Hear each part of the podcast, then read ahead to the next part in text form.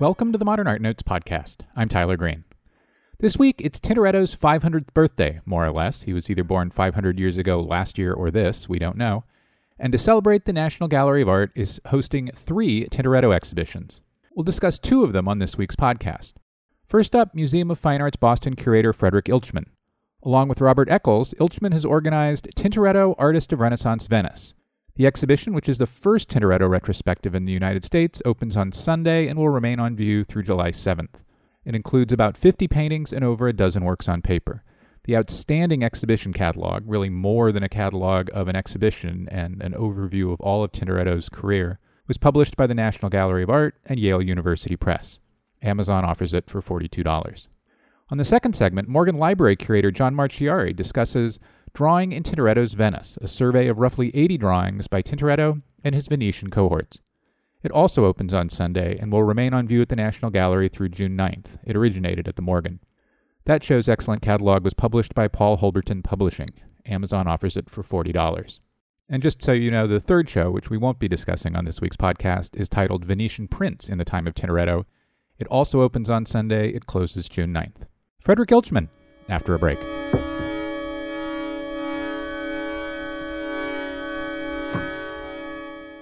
The Modern Art Museum of Fort Worth presents Focus on Analia Saban. The Los Angeles based artist takes traditional artistic media, such as paint, marble, and canvas, and pushes their limits in inventive ways that merge scientific experimentation with art making. Saban blurs the distinctions between media, questioning the material and conceptual boundaries of an artwork while revitalizing the notion of what art or the process of making art can be. For her Focus exhibition, Saban presents all new works, including tapestries and paintings based on the geometric patterns of computer circuitry. On view from March 30th to May 12th. Visit themodern.org for more information. Support for the Man podcast comes from the Pulitzer Arts Foundation, a museum that believes in the power of dynamic experiences with art. The Pulitzer presents Striking Power Iconoclasm in Ancient Egypt, the first exhibition to examine specific periods in the rich history of Egypt when clashes between competing leaders, religions, and ideologies resulted in damage to and destruction of sacred and political images. Focusing on the legacies of pharaohs Hatshepsut and Akhenaten, as well as the destruction of objects in late antiquity, the exhibition will pair damaged works, from fragmented heads to altered inscriptions, with undamaged examples. With nearly 40 masterpieces on loan from the renowned collection of the Brooklyn Museum, Striking Power is on view from March 22nd through August 11th, 2019.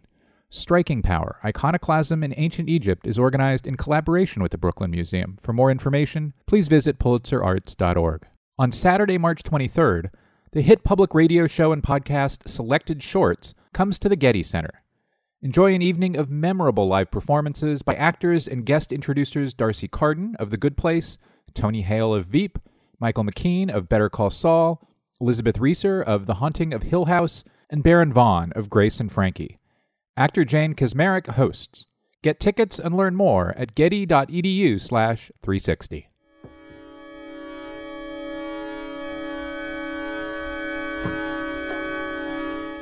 And we're back. Frederick Ilchman, welcome back to the Modern Art Notes podcast. It's a pleasure to be here. So many of the greatest Tintorettos are where they're going to be until the oceans reclaim Venice. No painter fulfilled more commissions for Venetian institutions than Tintoretto, and by far. And of course, many of them are effectively immovable. So when you think about a show of, about launching a show of Tintoretto's work here in the United States, where do you start? Do you do you come up with a strategy? How do you address that that problem? Well, there have been several impediments to doing a major Tintoretto show. Certainly, doing one in North America. It's that the works are vast in scale often, and many of his best works are really big. And also, there's been a sort of persistent uncertainty of what Tintoretto really painted. He's a, one of those old master artists with a lot of questions about how you define the borders of his oeuvre. You know, what's really by Tintoretto himself? What's more delegated to members of his workshop, and what is actually by a totally other artist, right? Someone in his orbit, you might say, but never trained by Tintoretto and certainly not produced under the master's supervision. And the cleaning up of Tintoretto's oeuvre, the sort of finer connoisseurship, is a project that goes back, you know, really more than 20 years. My co-curator, Robert Eccles, co-curator for the Washington exhibition, he was really the first to systematically look at Tintoretto's early work and try to define, using mostly visual evidence, what was by Tintoretto himself and what was by another artist. And what was fascinating is that whole sections of Tintoretto's early work, you know, a supposed Schiavone period or a kind of archaic moment and uh, reaction to the arrival of Paolo Veronese, all these little groups of works that look similar are not stages in Tintoretto's development, but rather the kind of oeuvre of lesser Tintoretto followers. By removing those lesser works from the Tintoretto catalog, particularly the early years, you end up with a much stronger artist, one who's always experimental and sometimes hasty or lazy, but one who moves from strength to strength as he really finds his way as a major thinker about about human form and religious narrative, and then produces these great works. I followed Robert's dissertation with my own dissertation on Tintoretto's middle period, and really did some of the same work and built upon that. And this gave us, in various publications, a much better sense of what Tintoretto actually did. So there's a sense that if you can, for any exhibition, you can only show a limited number of works. You want to make sure that each one really bears its own weight and is impressive and tells the right things to the public. Now, beyond that, as you mentioned, big point about logistics. And most Tintoretto paintings are very large. They're almost all on canvas, and canvas can be rolled up to get it through a door.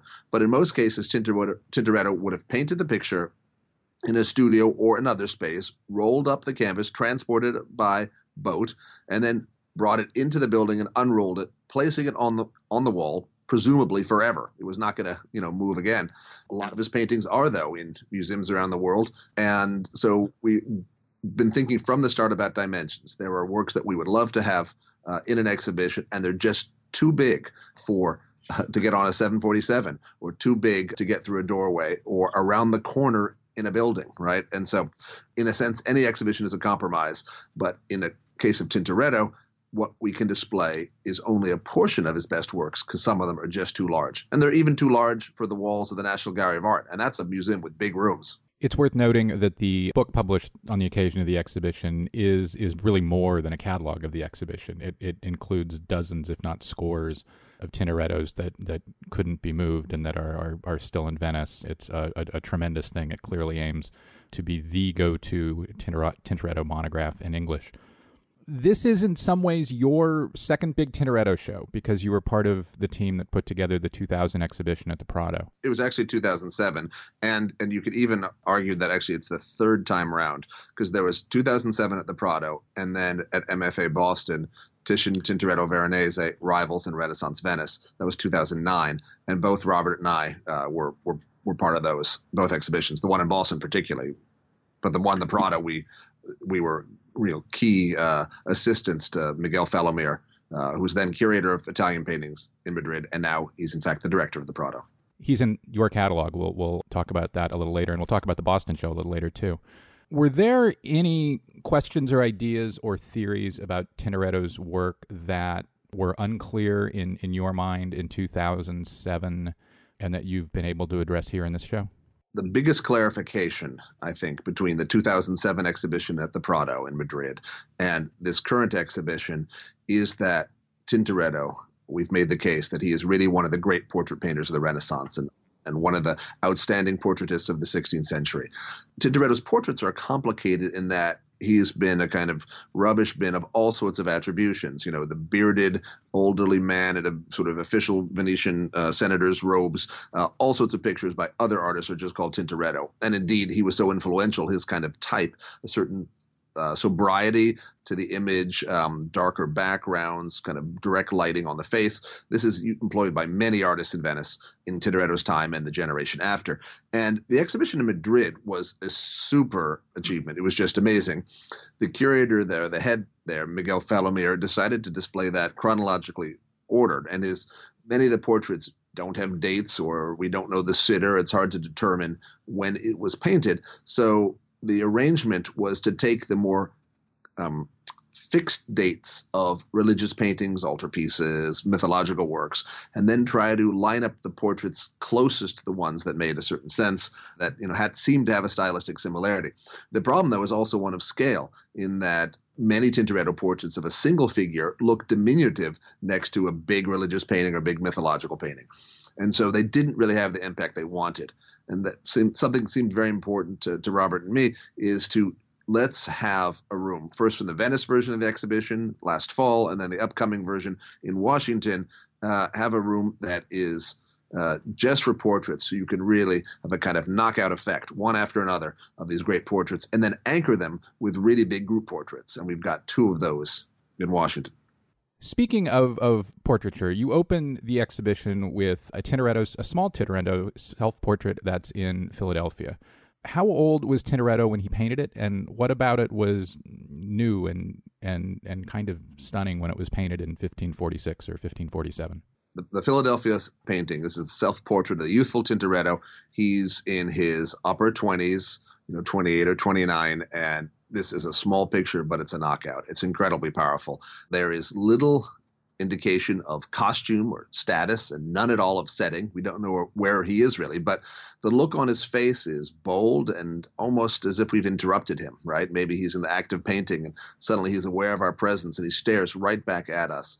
We think that this picture is really the first uh, loosely painted self portrait uh, in Italian art and possibly Western art earlier self portraits are very meticulous. You have the sense that someone, the artist, has been looking at a mirror very carefully. But this one is really bold. There are indications of its making all across the canvas surface. He's got lots of short, flecked brushstrokes for the hair and the scraggly beard, dots of lighter colors, peach, yellow, white, that make the highlights on the skin. So it really is about the process of being made as a painting.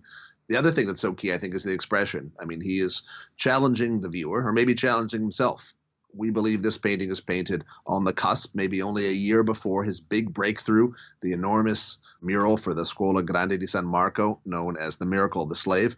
That's unveiled in April of 1548, and this comes before that when he's kind of yearning to to make it big and finally get the credit that he deserves. And so I, I think you have to see these two works together: this intense self-portrait, and then one too big to bring to Washington, the Miracle of the Slave, which is where he's going, where he's getting and and that that the, the two of them together suggest uh, his ambition, his his energy, a kind of ruthless determination. In a catalog essay that's co-signed by both both you and, and Robert Eccles, your co-curator, you note that to, to look at this portrait absent, the self-portrait absent information is to kind of be unable to place it in a specific time. It could be, you know, 200 years later. I think you can draw a, a straight line really to the loosely painted self-portraits of later periods. Certainly Courbet. I mean, this looks a lot like a Courbet. It could be a 19th century painting, but also think of later 19th century. Think of Cezanne or Van Gogh with all the strong marks on the on the canvas surface. You know, as this portrait is coming into view, it really shows so much about the artist's process and a real sense of, of energy and, and determination. The catalog argues that Tintoretto was a much better portraitist than, than he's generally considered to be. I guess for years, historians have kind of thought that Tintoretto's poses didn't vary much, that he kind of painted the same portrait over and over again with different faces. So, how does Tintoretto emerge as a better portraitist in, in, in y'all's eyes? And and I guess it's probably also worth noting the the wee caveat you include. Tintoretto was born 30 years after Titian, but because Titian has such a long life, these artists overlap for much of their careers. And Titian is a supreme portraitist. He's also a supreme technician. He can do still life elements. He can do you know light on skin. He can do beautiful blonde hair better than anybody. And in a way, we think that uh, Titian's general skills as an artist meant that later painters like Veronese or Tintoretto had to choose something else. They had to cultivate other specialties because it was impossible to compete with the kind of textures and soft brushwork that Titian uh, specialized in. And that, of course, is true for portraits. There's a lot of influence of Titian on Tintoretto, but Tintoretto's best ones, we have determined, tend to be the most stripped down. That is, in Titian, you can have a great portrait, a likeness of the face and the hands, the body, the costume, and really get a sense of the individual. And there can be a lot of other things in there. There could be an open window to a landscape and a table with a rug on it, and a clock and a sword and a book and all that sort of thing. In general, we've decided with Tintoretto, the more accoutrements there are, the lesser the painting it is. Uh, mm. With Tintoretto, those are kind of distractions, or maybe even better, compensations when the work is largely delegated to someone in the workshop, some assistant, and you make the sitter happy by putting in a lot of extra things, perhaps.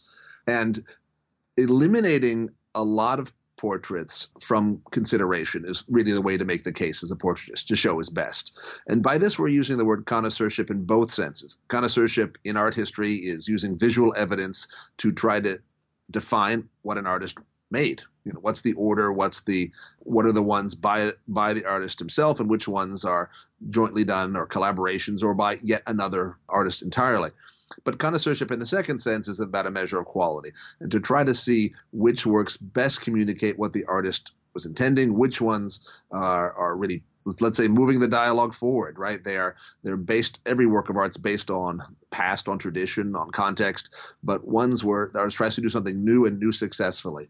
And that's really what we have isolated and I will add that the portrait section in Washington will be just stupendous. People, I think, will walk into this room and they'll be struck by all these different figures, these individuals really speaking to us from the mid 16th century. And so these are not just individual Venetians, but these were also the kind of patrons Tintoretto had for different kinds of work, right? The same people that had his portraits would also be commissioning altarpieces or paintings for their palaces, or as government officials, they'd be requesting works to decorate government buildings from Tintoretto. I want to raise two early paintings. One is the National Gallery's conversion of St. Paul, which is a big, sprawling, dramatic, tumbling, brushy thing, and the Wadsworth Atheneum's painting of Apollo and Marsyas, which is calm and quiet and, and balanced and and cool. They're completely different paintings. They were painted in about the same year, about 1544, when Tintoretto was 26 to me, a non a non expert, it's pretty astonishing the the range those two paintings show for a 26 year old for an early career type. Is that unusual? Is does that point us toward toward something somewhere Tintoretto would get? That's an excellent comparison, and I think indicates one of the real challenges in understanding this artist mm-hmm. is that even if you strip away works by other artists or imitators, you have a real diversity of expression, particularly in the youthful period. And that's what Robert Eccles' dissertation and earlier publications was all about, which is really trying to define these things and is there a logical core underneath, or is there a progression uh, that makes sense as an artist evolving? And of the two you mentioned, the conversion of, say, Paul is just wonderful. He's just, it is tumultuous and exciting. And it's kind of an all over painting, almost a sort of pre abstract expressionist thing. I mean, every kind of yeah. inch is covered. And even though it's a scene of great depth, you know, with the river and the distant bridge and the hills and mountains, it also those really seems to emphasize the surface, almost like a tapestry. And these same colors, kind of acid blues and greens and whites are and, and yellows are really picked out that cover all corners. That would have been an extraordinary painting to hang on the wall, right? It just so loosely painted in 1544 or so, who would have expected that to be framed on a wall? Yeah. That kind of looseness you could could and did get away with regularly with a room decoration, a painting for that would go around the frieze above a cornice or in the cornice of a of a room or maybe on the ceiling. That was kind of decorative painting and not except expecting the same level of refinement, finish, care, perhaps.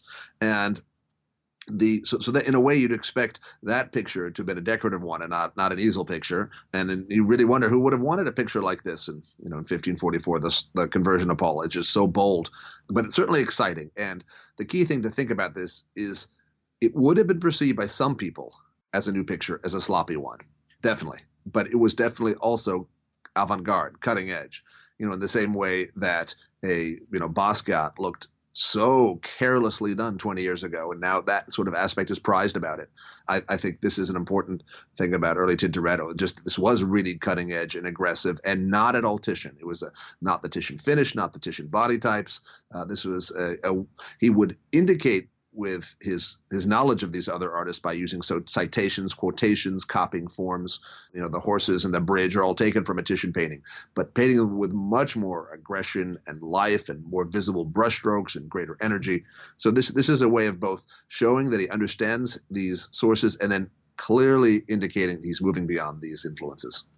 Now, the other picture, the Apollo and Marsyas, the story is, and we believe it, that this was done for Pietro Aretino, who was a influential tastemaker and writer and kind of one of your predecessors tyler. He he was a 16th century version of a blogger and his opinions were very appreciated and heated he seems to be the first person to sell, have published collections of his letters. That is, letters to private individuals. He would print up, and people would buy them because they were witty and they talked about the issues of the day, and they kind of let the average educated reader kind of peer over the shoulder at the correspondence of these influential figures.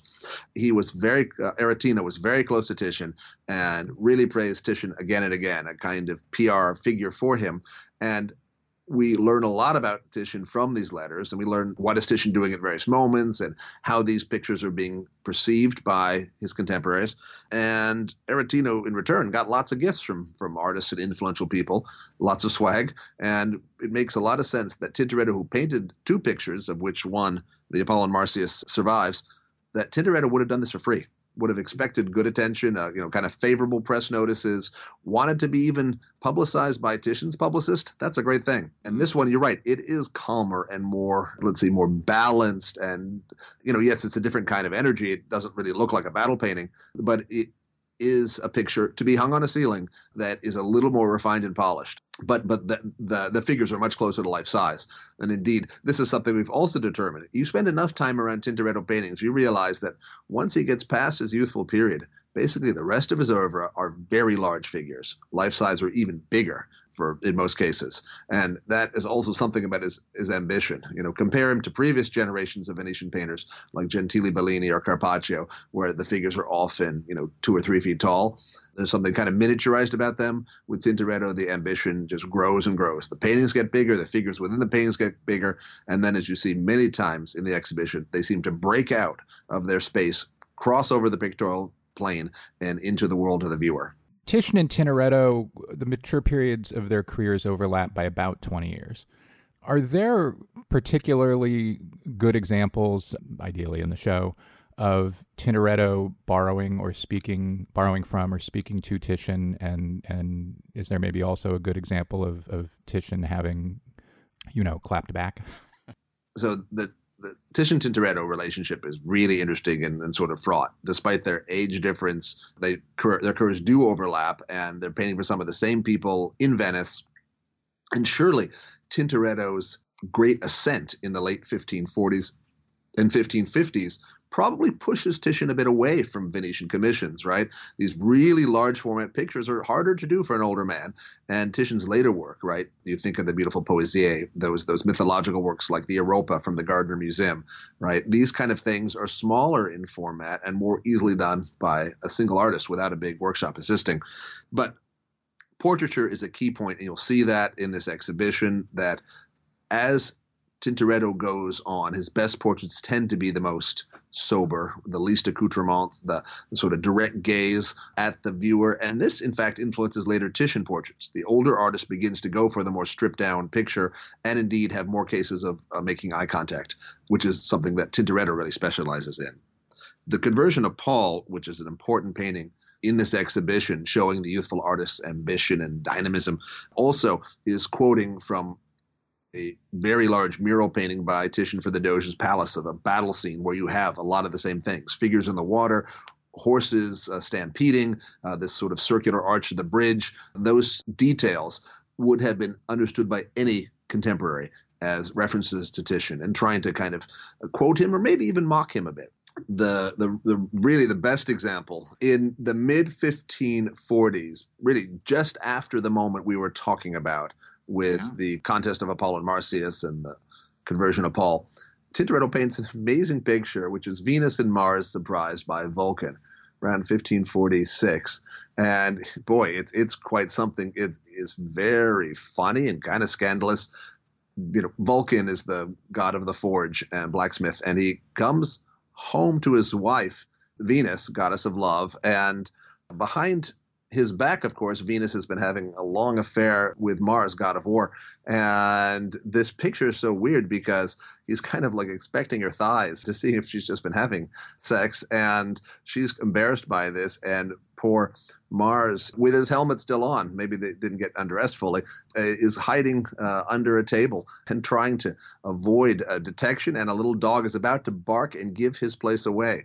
And so the, the figure of Venus there is taken directly, the pose, from Titian's famous Danae, completed just a couple years earlier. And but instead of the sort of warm sensuality of, of Titian, this is mocking. It's body. It's it's really kind of goofy as a picture. In a way, it's it's poking fun at the the grandeur and universality of the gods and making them even more hapless than any mortal. Uh, and so, so this is an interesting example of, of really pushing back uh, at, at Titian or having maybe fun at his expense with a comic picture that is completely different in mood from the religious paintings that are so powerful and moving. So it shows a another edge to his personality. And then if you go to the later 1570s, so this is Titian dies in 1576, but starting around 1575, 76, 77, Tintoretto does a lot of pictures on classical subjects, that is Greek mythology and stories, and these are tend to be warm and sweet and amusing and uh, and sort of gently sensual, very much in Titian's mode. It's as if Tintoretto is trying to take over that share of the market that Titian had cornered uh, in the previous decades. And really, the outstanding one in this is the origin of the Milky Way. A beautiful painting uh, comes from the National Gallery in London, and there's a, again a funny story behind this, but it's not nearly as uh, bawdy as uh, Venus and Mars surprised by Vulcan. The origin of the Milky Way shows Jupiter, king of the gods, and he has had an affair and had a baby, a, a baby boy with a human woman, not with a goddess. And this is little Hercules, and he wants to give Hercules power to be perfect strength and and and and indeed all the sort of superpowers associated with a god. And so his plan is to go to his wife Juno while she's asleep and have the baby drink from her breast, and that will nourish him uh, and give him these powers. And in fact, I'm a parent of a newborn. I've got a, a six month old daughter, and I can tell you that you don't want to wake up a sleeping baby, and you really don't want to wake up a sleeping mother. And, and so what happens, and, and this is what Tintoretto's painting shows, is that the by, he puts the little baby to the breast of of his sleeping wife Juno, and of course she immediately wakes up, and some of the milk spills and goes down to earth, and that creates the flower, the lily, and other milk streams right up uh, to the sky, and that creates the stars of the Milky Way. And it is such a joyous and beautiful and comic picture. There's something very, very sweet about it. It's the kind of picture, uh, the sort of surprise on Juno's face and just the beautiful deep blues of it. It's a, I, I think this is the kind of picture that makes one smile about and uh, maybe acknowledge Tintoretto as a family man, right? He had many children, uh, two sons and a daughter who worked in his workshop. And I think this this is the kind, it's a, it's, an, it's a sort of middle-aged or older artist, I think, uh, reflecting on the, the humor of life. And if I'm remembering correctly, Tintoretto was one of 18 children himself or 21 children himself something like that? The the biographical information about tintoretto is, is is somewhat contested. Not that large a family he came from but he did have we, we believe eight kids. There's an argument that to feed this big family of eight children required him just to keep up his pace of production, right? He, he couldn't sit back and have a small oeuvre, right? He's no Vermeer. He's got to really crank these pictures out to, uh, to, to, to keep his family fed. One other note about the origin of the Milky Way: the lilies are no longer a part of the painting. They were they were cut off many years ago. One of the things that was surely hardest to try to represent in a Tintoretto exhibition is his altarpieces. But I want to raise them anyway. What did he bring to the genre, and how did he inform it thereafter? Many of Tintoretto's altarpieces are very large format. Some of them are still on their original church altars in Venice, in their original settings.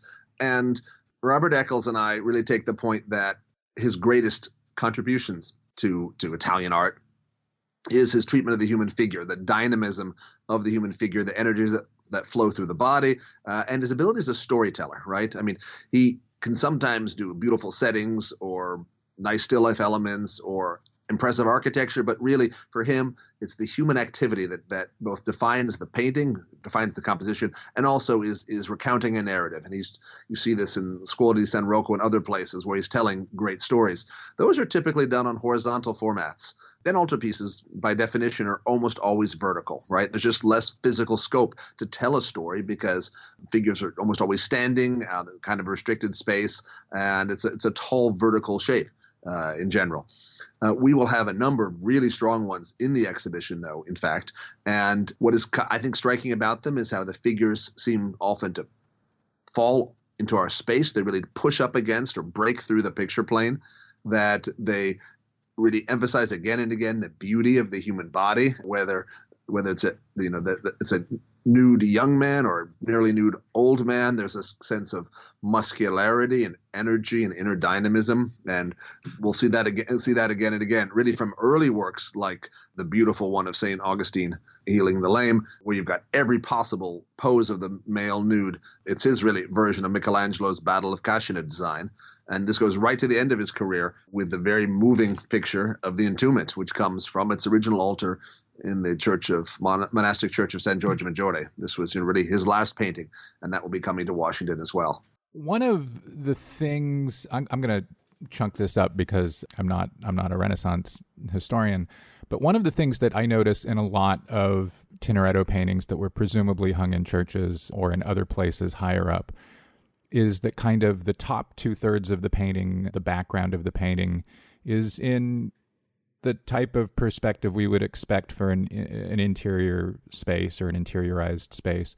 And the foreground of the painting, the kind of lower third of the painting, often seems to break from from that perspective, to tumble forward, to just kind of burst forth. I'm guessing Tintoretto does that and embraces that because he's he knows where these paintings are going and he's creating a dramatic moment for someone looking up at them or is he just innovating because he can I think it's it's fair to say that Tintoretto is very conscious of the settings for his pictures, and we're told by his early biographers they wrote that whenever he was given a commission or to paint a picture for a certain place, he'd go study it and he'd think about the architecture, the shape of the room, how high it would be on the wall, the lighting. I mean, he was very attentive. And I, part of this is the biographers, I think, are trying to emphasize, contrary to Tintoretto's reputation as a sort of haphazard, slapdash, quickly working guy, that he actually was methodical and thoughtful in his planning.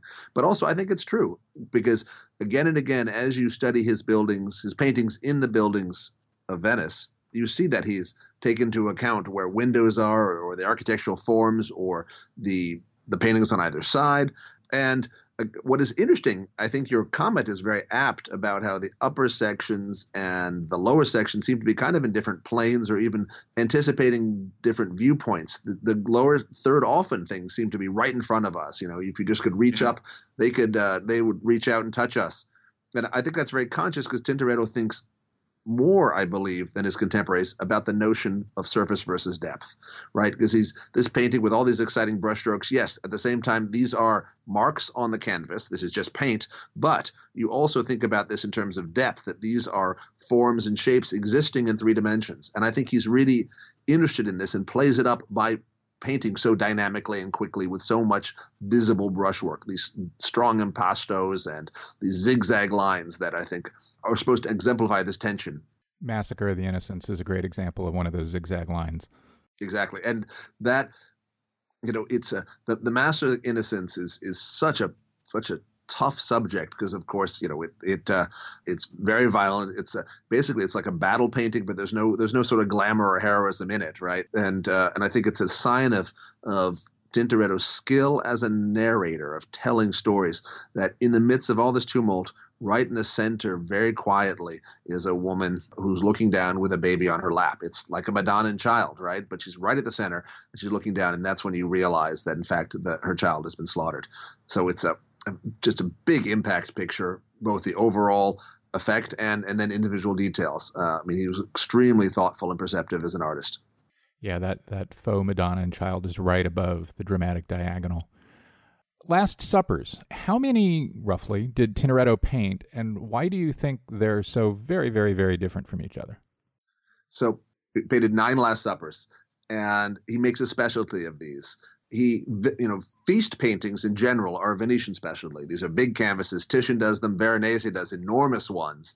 But what's really different though is that titians and veroneses tend to be for the walls of refectories that is dining rooms of monasteries or convents whereas tintorettos tend to be for parish churches smaller settings and his are last suppers almost all whereas veronese in, uh, for example does the feast in the house of simon and the feast in the house of levi and the Feast of St. Gregory and the marriage at Cana, the wedding feast at Cana. These are subjects that call for more figures. Tintoretto's, of course, just call for 13, right? Uh, you know, Christ, the apostles, and maybe uh, a server or two.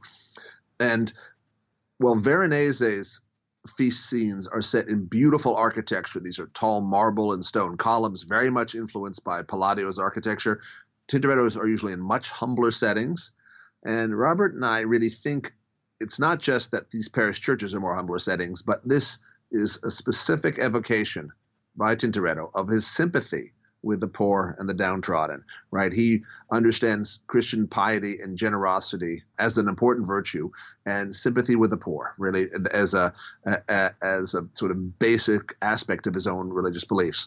And you will see this again and again in these pictures. These you've got sort of uh, simple furniture. You have the disciples are shown with patched clothing. The meal is not a feast, you know, the, the, the, of the Last Supper it is really it is really the bread and the wine being exemplifying Christ's sacrifice.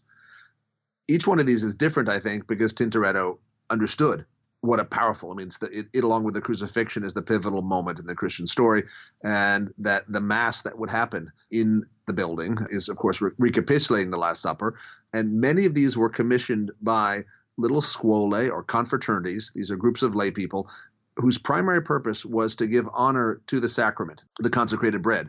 And so celebrating communion, Holy Communion, the Eucharist was their goal. And I think Tintoretto does an amazing job of linking the Bible and the initiation of this story with the charitable aims of these little organizations and the rituals that happened in these very churches.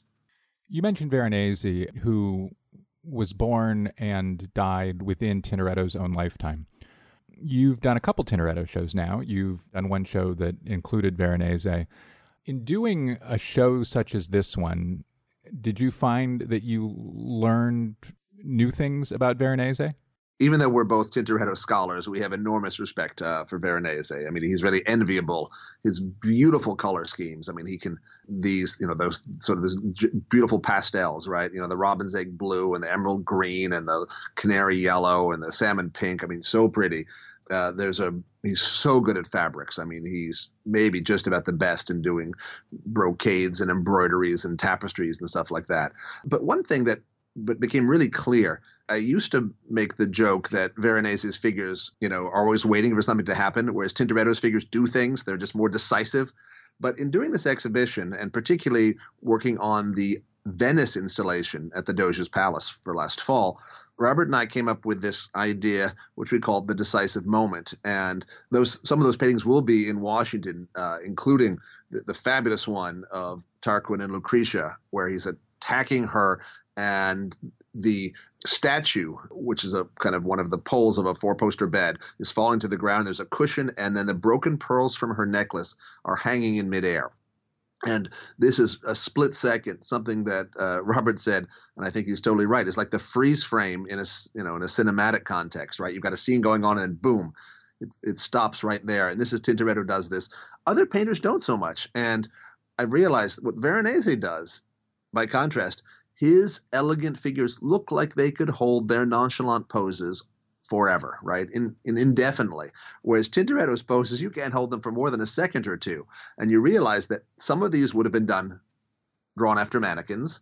Some would have been done by having pupils in this the studio hold a pose, but they'd have their knee on a box or they'd be holding a rope from the ceiling or holding a pole or some other thing because there's always so much unstable energy in Tintoretto's paintings.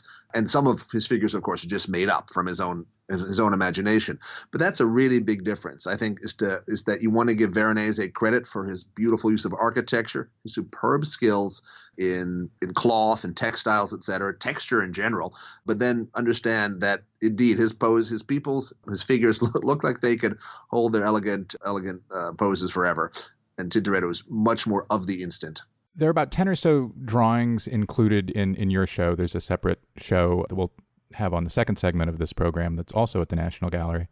Are those 10 drawings included mostly to show us Tintoretto's skill as a draftsman, or are you hoping that visitors can find seeds of the paintings within them? So we made a point of including a group of great drawings in the large exhibition because this is not just Tintoretto as a painter, but also as an artist. He's also a great draftsman, and draftsmanship is absolutely central to his his thinking. You know, as a young artist, uh, he is said to have inscribed on the wall of his studio Il disegno di Michelangelo e il colorito di Tiziano, which we translate as the draftsmanship of Michelangelo and the paint handling of Titian. And this is a complicated artistic fusion. And even if he didn't actually write that on his wall, his early period uh, of the late 1540s is exactly doing this combination of dynamic figures, big, muscular, expanding into space, and then soft, lovely, aggressive, and uh, gentle alternating brushwork, really, to sort of coat the surfaces, bring these figures to life through through beautiful loose brushwork. And we think it really important, though, to think about drawings in the context, not just of, as a draftsman, but particularly how he learned to plan his paintings and how he got to his commissions. And so we show drawings next to the paintings that they're for. We show drawings near oil sketches on canvas. These are some, you know, these are things that would Modelli or Bozzetti. These are large pictures designed to show the workshop, what the help them you know understand what the big competition is going to be. They are things used to win competitions to persuade a patron that look, this is the one quarter size version. Imagine how beautiful it's going to be when it covers the whole wall, kind of thing. And so Tintoretto at work is a very crucial part of this exhibition. And by having finished paintings and drawings of various levels of finish. We've got quite abbreviated ones and then very detailed ones, and then also showing oil sketches on canvas. I think the visitor will get a very good sense of the stages of Tintoretto's thinking and how he began to tell the stories convincingly. Two more things. You have quite a number of late religious works in the show, late religious paintings in the show. The late works of painters such as Titian and Rembrandt um, such as Rembrandt's late martyr paintings, have been much studied and exhibited in recent years. Is there as clear or evident a shift in late Tintoretto as we see, or, or, or, or arguably see in, in late Titian and late Rembrandt? I think it's important to emphasize that in the last few, say, six or so years of his career before his death in 1594, Tintoretto was actually not painting that much himself. He's running a studio. He's a very busy guy. He's obtaining commissions. He's trying to help out his family members, give them breaks, and take on a lot of work so that even after his death, they will have lots of jobs to fulfill. So he, he's in, you know involved in, in various organizations, and he's definitely planning his paintings. That late work, the entombment from the monastery church of San Giorgio Maggiore. It's a brilliant composition. As, as you see, they've brought the body of Christ from the far background, the top where the crucifixion was, bring it to the Virgin Mary. Christ's body was laid in her lap, and uh, that's just been picked up instance minutes before and uh, seconds before, really. And, and now she's fainted, realizing that her son is truly gone and there's nothing that can be done. And then they're going to bring the painting of the body to the foreground and lay it in the tomb, and, and by implication, the actual altar in the church, in, in the space of the viewer. It's a brilliant composition. And that was definitely devised by Jacopo Tintoretto. But the actual execution was mostly by his assistants, particularly his son Domenico. So he's planning a lot, just not painting so much. And the difference is we believe that certainly with Titian, that the old man is holding working with his brush to the last, you know, weeks of his life. And so in a sense, the late period goes longer in Titian, begins earlier too, in fact. I mean, really it's a it's a full 25 years long, in fact, with Titian.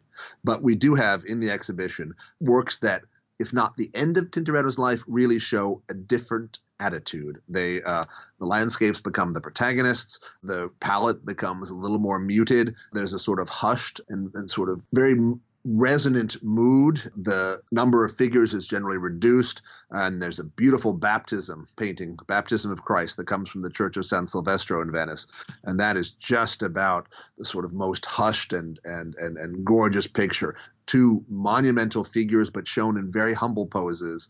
And the setting, of course, is not the River Jordan as it should be, but really looks like the edges of the Venetian lagoon.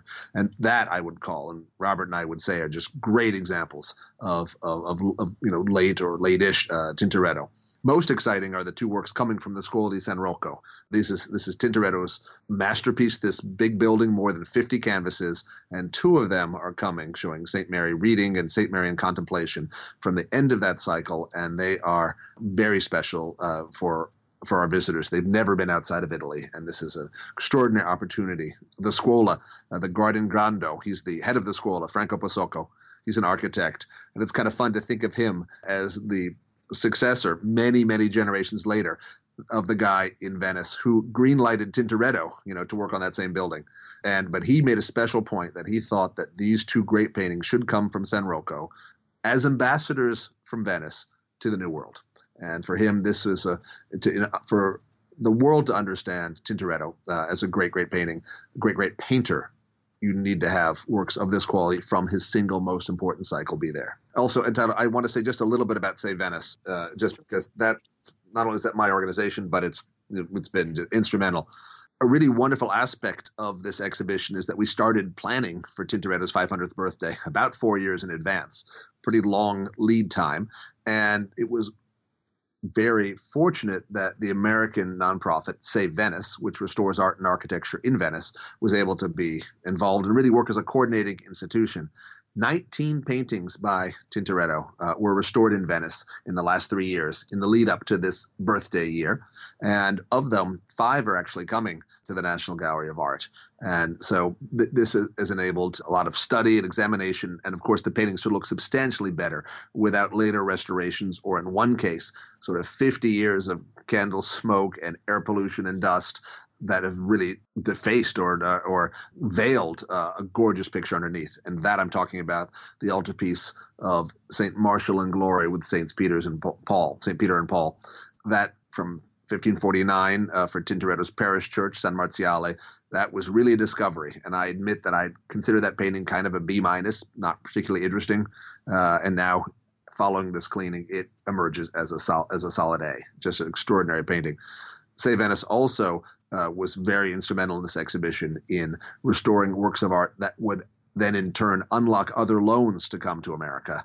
This was helping out various Venetian institutions that needed needed restoration work. Save Venice published books about Tintoretto for the anniversary year and help subsidize the exhibitions in Venice. So this was a very good example of a kind of American nonprofit partnering with a lot of Venetian institutions and of course the National Gallery of Art to make a much grander, more representative and uh, really efficient uh, exhibition.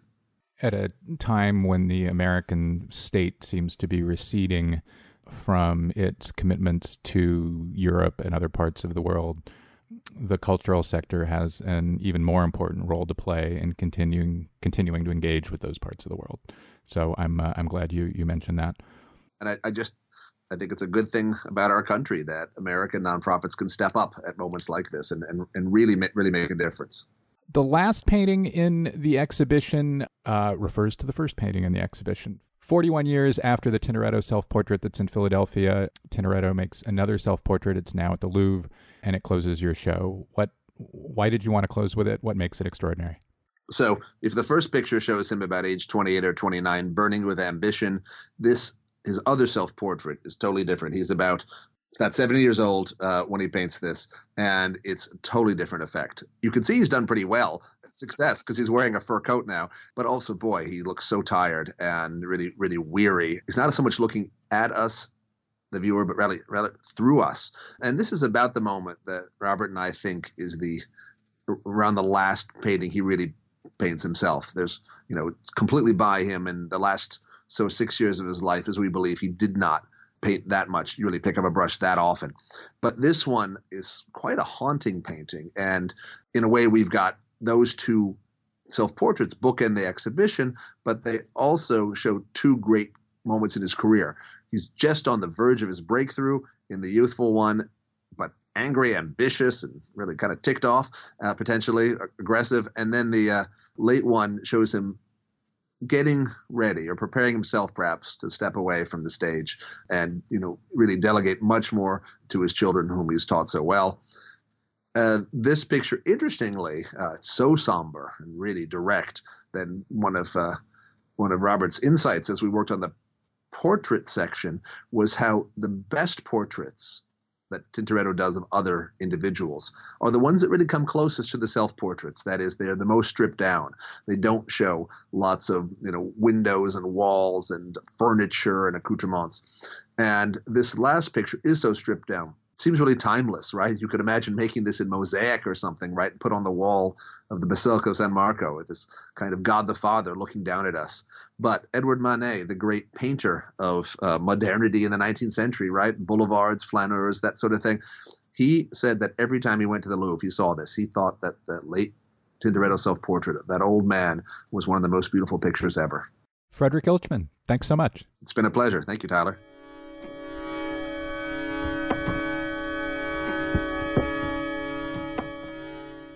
The Nasher Museum of Art at Duke University in Durham, North Carolina presents Pop America, 1965 to 1975, the first exhibition to present a hemispheric vision of pop art. Visitors who know and love pop art for its engaging imagery will rediscover pop as a verb, a strategy for communicating powerful content throughout the Americas. The exhibition shows how Latin American and Latino and Latina artists made a significant contribution to this artistic period. Pop America features nearly 100 works by a network of Latino and Latina and Latin American pop artists connecting Argentina, Brazil, Chile, Colombia, Cuba, Mexico, Peru, Puerto Rico, and the United States. Pop America is the culmination of groundbreaking research by guest curator and Duke professor Esther Gabara. The first ever Sotheby's Prize was awarded to Pop America last year. On view February 21st through July 21st at the Nasher Museum. Visit nasher.duke.com The Hammer Museum in Los Angeles presents Allen Ruppersberg, Intellectual Property 1968 to 2018. This major retrospective offers a chance to experience the pioneering artist's work in unprecedented breadth and depth. Ruppersberg's first comprehensive U.S. survey in over 30 years, intellectual property includes more than 120 works made over the past 50 years, from early assemblage sculptures and photo works combining text and image to drawings and collages. Recent immersive installations are shown alongside Ruppersberg's groundbreaking environments Al's Cafe and Al's Grand Hotel, participatory projects that help put LA on the map as a center for conceptual art. On view February 10th through May 12th at the Hammer. Details at hammer.ucla.edu. Hammer Museum, free for good. In John Waters' Indecent Exposure, the trash auteur behind Pink Flamingos and Hairspray shares 25 years of his visual art. The blockbuster retrospective features more than 160 provocative and wickedly funny works born from Waters' personal obsessions with celebrity, crime, and lowbrow culture. Don't miss your last chance to catch this exhibition at its second and final stop, the Wexner Center for the Arts at The Ohio State University.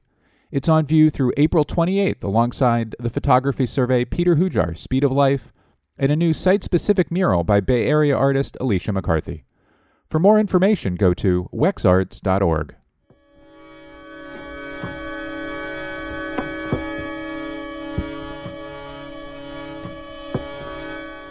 Welcome back. Next up, Morgan Library curator John Marciari, who joins me to discuss his exhibition Drawing in Tintoretto's Venice. It's a survey of roughly 80 drawings by Tintoretto, his studio, and others in and around Venice. Like the Ilchman Echols show, it opens on Sunday. This one will remain on view in Washington through June 9th. John Marciari, welcome to the Modern Art Notes podcast. It's nice to be back. So, from Vasari forward, Italian writers and painters say uh, or claim uh, over and over again that Tintoretto made his paintings without drawings, that he sketched in place on canvas or on whatever medium he was working on, as it were. Yet, as you note in the catalog today, and, and, and indeed catalog in the catalog today, several hundred drawings by and related to Tintoretto exist, and infrared reflectography has revealed extensive drawing under many of Tintoretto's paintings. So, is the story of how art historians were as wrong as they once were about Tintoretto's drawing practice as simple as Vasari did it, or is it more complex? No, of course it's more complex than that. Vasari, as you know well, had his agenda of posing Florentine art with its great intellectual underpinning in opposition to Venetian painting, which was immensely popular even in Florence at the time Vasari was writing. And so he was looking for an angle, and his angle was that the Florentine investment in an intellectual and theoretical process of design was what made its art different and, in his view, superior to Venetian painting. But it's a great historical stereotype. And yet, I don't think it's only Vasari's fault.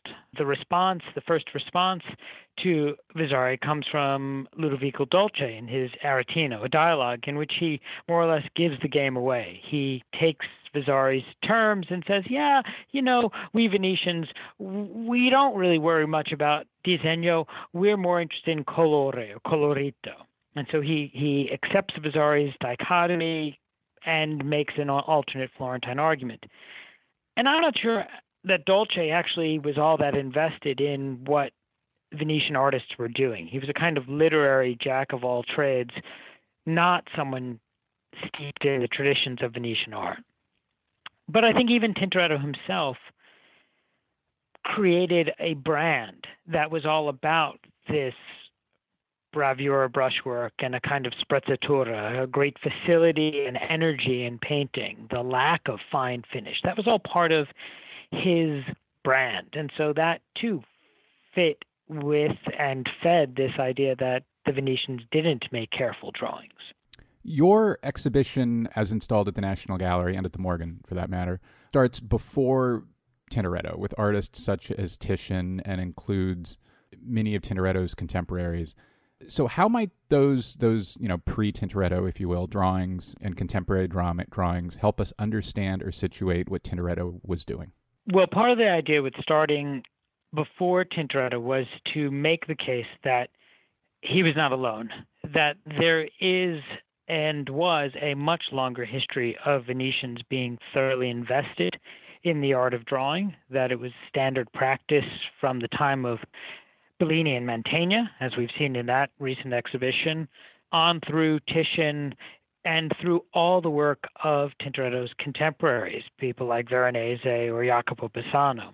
The other thing that I was trying to show in that section is not only do Venetians draw, but there's a constant experimentation that the kinds of drawings that Bassano does with colored chalks are different from those which Veronese does with the pen and ink, and those are different from Tintoretto's own chalk drawings. That there's not one Venetian tradition, but a constant reinventing of tradition that is as diverse in a way as was design in Florence or Rome or Milan or anywhere else.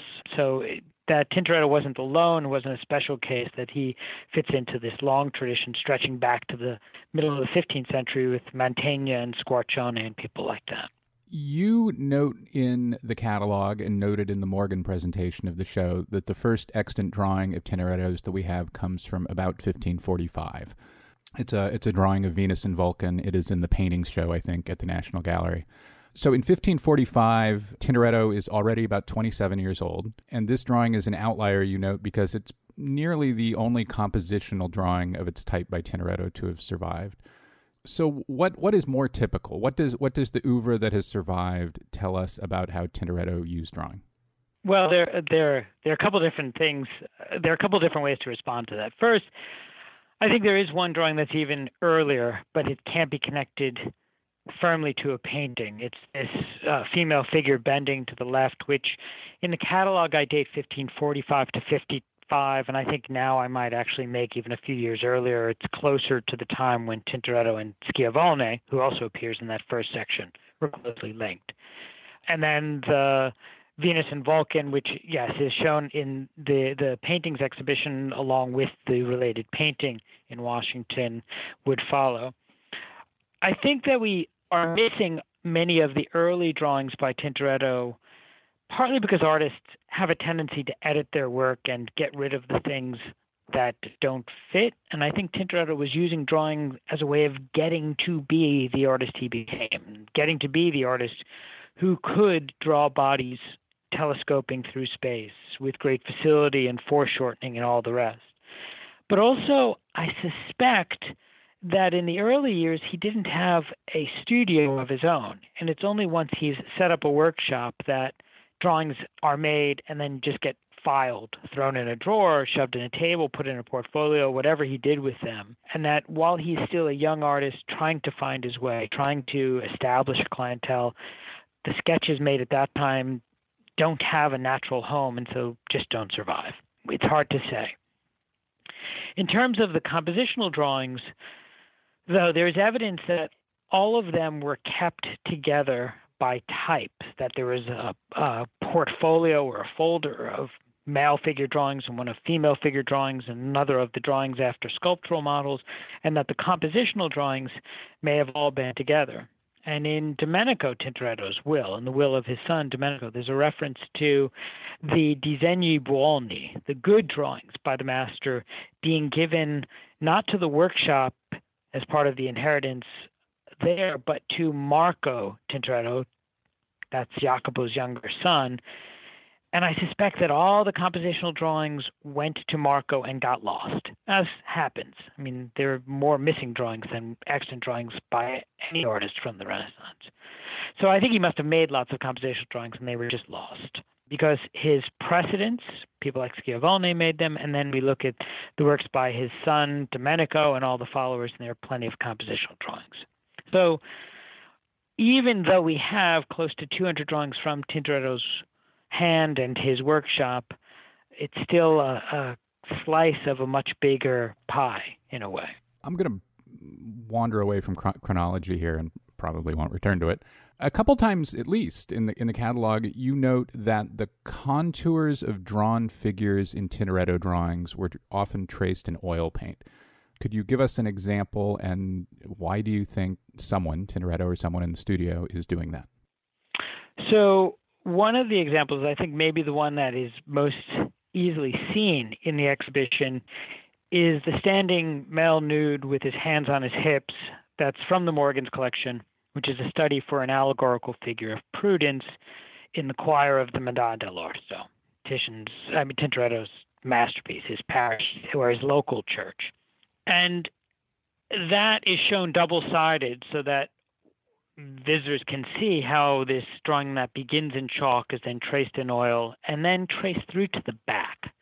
And it happens with some regularity in Tintoretto's work, where the he or had either he himself or he had a studio assistant hold a drawing up to the light and trace the contours in something dark. It could be oil paint, it could be oiled charcoal. And that would then allow him, when holding the drawing up to the light, to copy it through, to trace it through to the back of the sheet so that he could consider a figure in reverse. Sometimes he uses the original orientation, other times he uses the reverse orientation, and we have examples in the exhibition of both, both where he used the first version, then where he used the reversed version. This is not an unusual studio practice in the Renaissance. Parmigianino, for example, used pin pricking around the contours of his his figure drawings and then flips the sheet over and draws it on the back, which also reverses it the same way. Raphael occasionally tried things in reverse. I think it's just part of the design process to think about things the other way. What if this figure were leaning to the right instead of the left? How would that work? So there are a lot of drawings by Tintoretto, and the oil paint contours are, I think, just a functional means of clarifying the contours in what's otherwise a messy chalk sketch, but also of transferring the design through to the back so it could be used. But again, that's part of this long, deliberative process of design that we absolutely don't associate with the artist as in the traditional view of him as the impetuous genius who doesn't make drawings. It's also a clear and present example that drawings were actively used rather than just made, which is which is kind of an exciting contemporary contemporaneity. Is that a word? I think it's a word. I, I'll take it as a word. I know what you mean.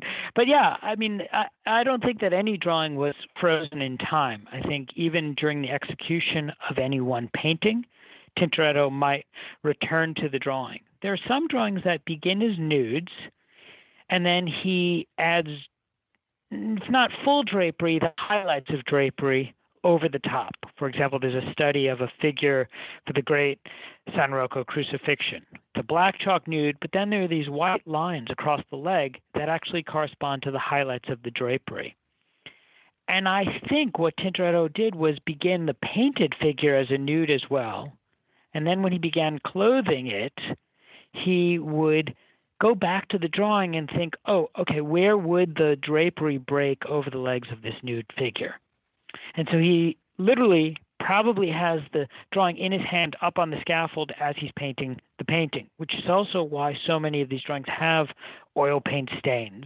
In fact, this one that I'm mentioning does.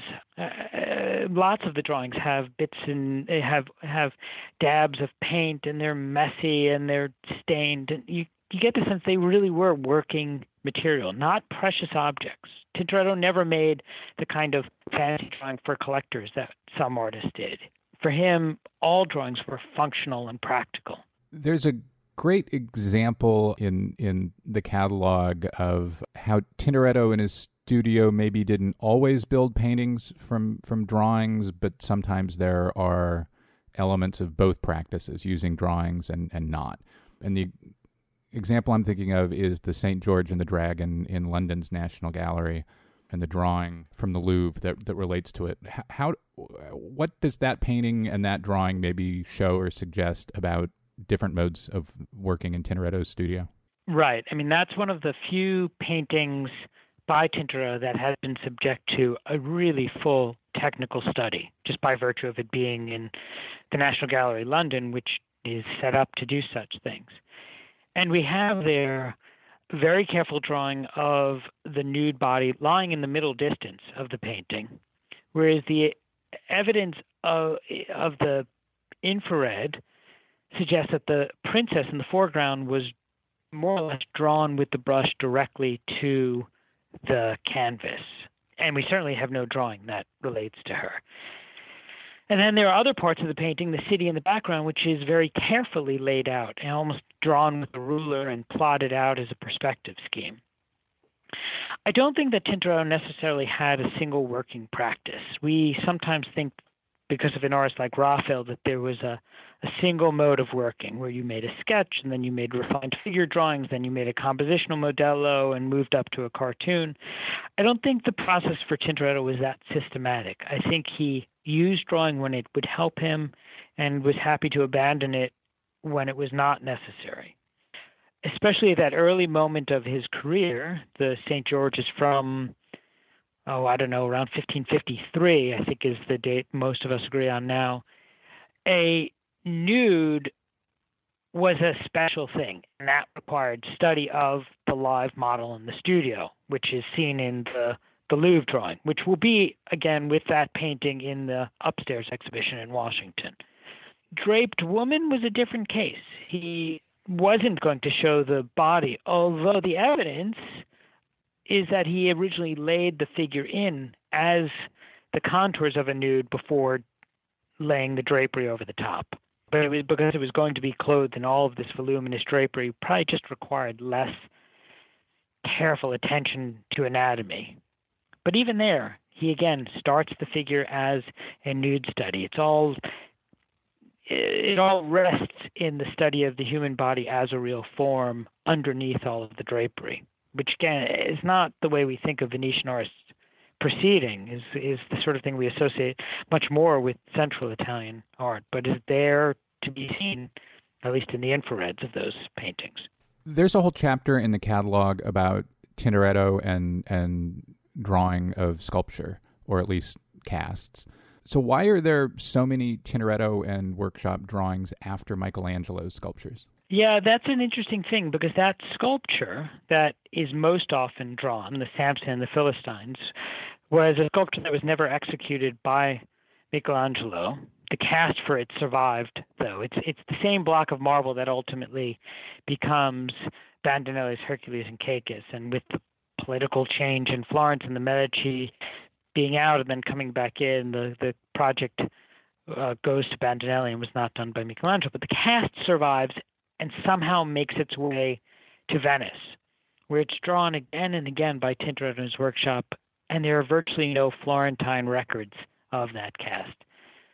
So why is it important? I think early on in his career, and possibly, likely, probably through the agency of Pietro Aretino, Tuscan who had settled in Venice and with whom the young Tintoretto was associated, I think Aretino may have, I don't know, how do you put it, tipped Tintoretto off to the expressive potential of the human body as seen in the works of Michelangelo.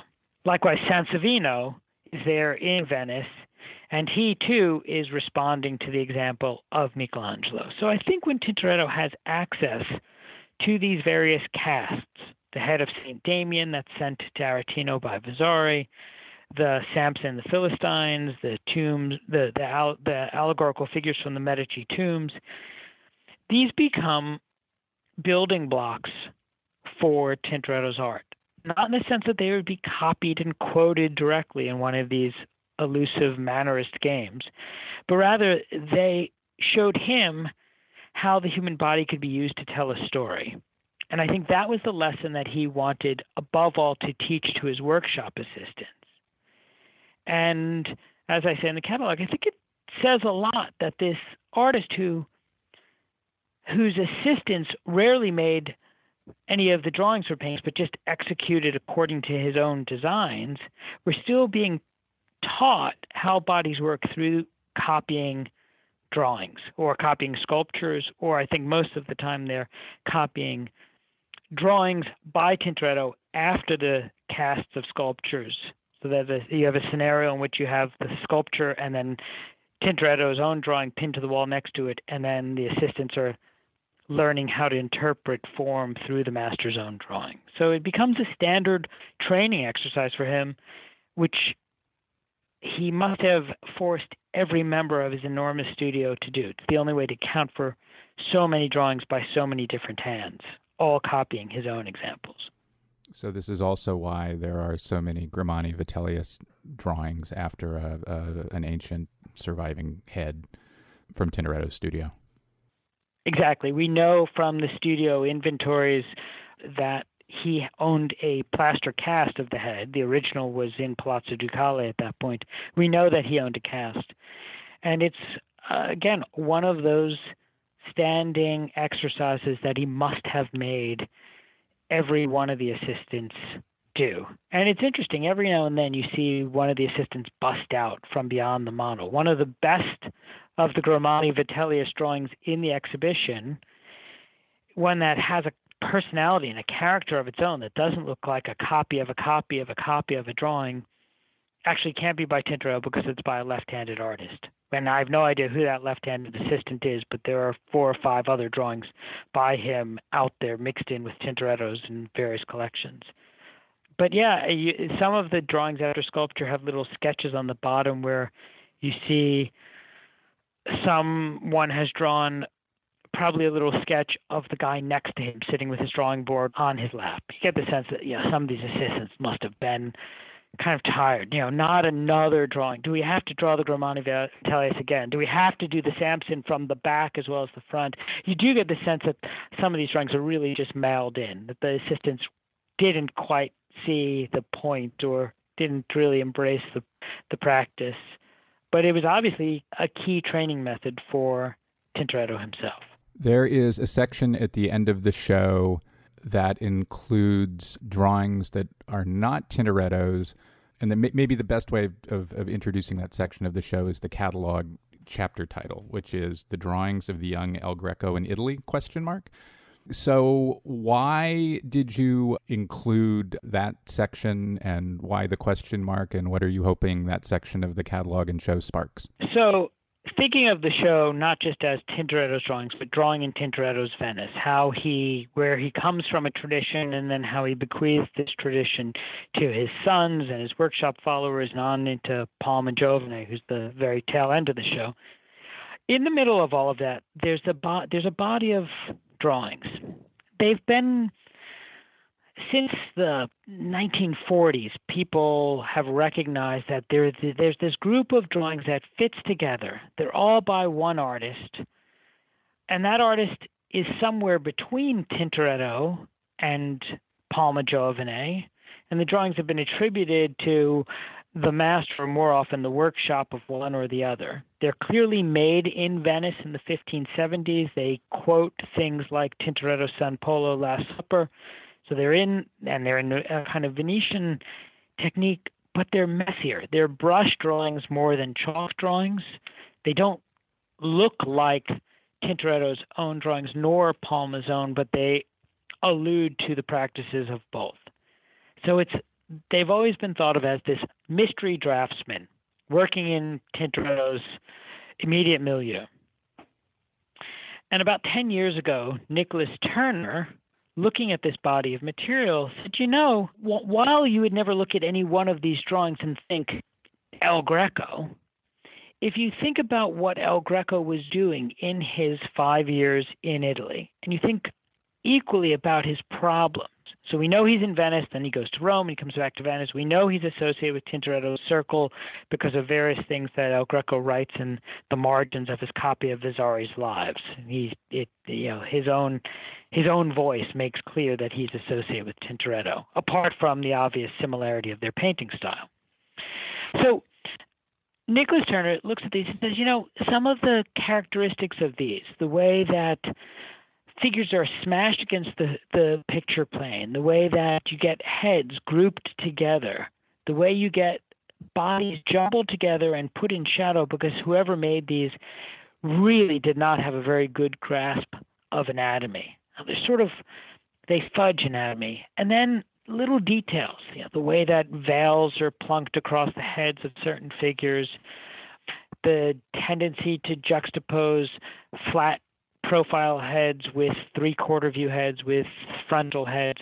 All of those characteristics, Turner says, are there in this body of drawings. So, could these drawings, which are made by someone who is analogous to Tintoretto, but not clearly not trained by him or anyone else. They're they're they're of a different type. They're of a different technical procedure. Could these be by that outsider floating around the studio in the 1570s? That is to say, the young El Greco. He wrote an article in Master Drawings that sets out the story. Then it was followed up by another article by Rick Scorza, who compares the handwriting on some of these drawings with Tintoretto with El Greco's own handwriting, as seen in his marginal notes to Vasari and elsewhere, and that doesn't prove anything absolutely for anyone, but it's certainly close enough that it doesn't reject the possibility. So here's the backstory on all this. Now, it turns out the Morgan owns two of these drawings already, and our partner, the National Gallery of Art, owns one and another as a promise gift to them.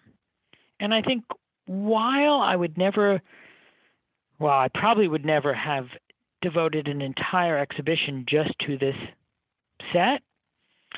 In the context of a Tintoretto show, it's a, it's the perfect moment to bring these a group of these together and show them because we have a core group from our own institutions, plus we can borrow more from institutions that are already lending to the show. It's an easy way of assembling a group so that people who have only known this theory through the journal articles can now see it for themselves it's a kind of fun intermezzo in a way. I think there is something to be said for the argument, although uh, you know it, it's it's one of those cases that can never absolutely be proven or disproven. I think, and ultimately it gets people to look more closely at the drawings and ask questions about how the drawings work of this group and then the show more generally, which is what I'm trying to accomplish as a whole.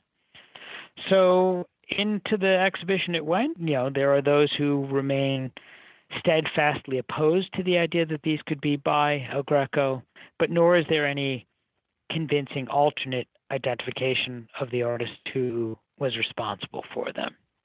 So, uh, you know, I leave it as a question mark, but I think a tantalizing one and, and a fascinating exercise both for scholars and for the general public, just thinking about how do you tell? How can you make such an argument? What do we know as art historians? How do you use drawings as evidence when there is no other evidence? I, I saw the show in the Morgan, and it's a really, I mean, the, the drawings are really different, and it's like jarringly different. I'm, I'm sure it'll be quite a moment in uh, in Washington too. John Marciari, thanks so much. Oh, sure, it's been a pleasure. That's all for this week's show. The Modern Art Notes podcast is edited by Wilson Butterworth. Special thanks to Steve Roden, who created the sound for the program. The Modern Art Notes podcast is released under a Creative Commons license. Please visit Modern Art Notes for more information. Thanks for listening.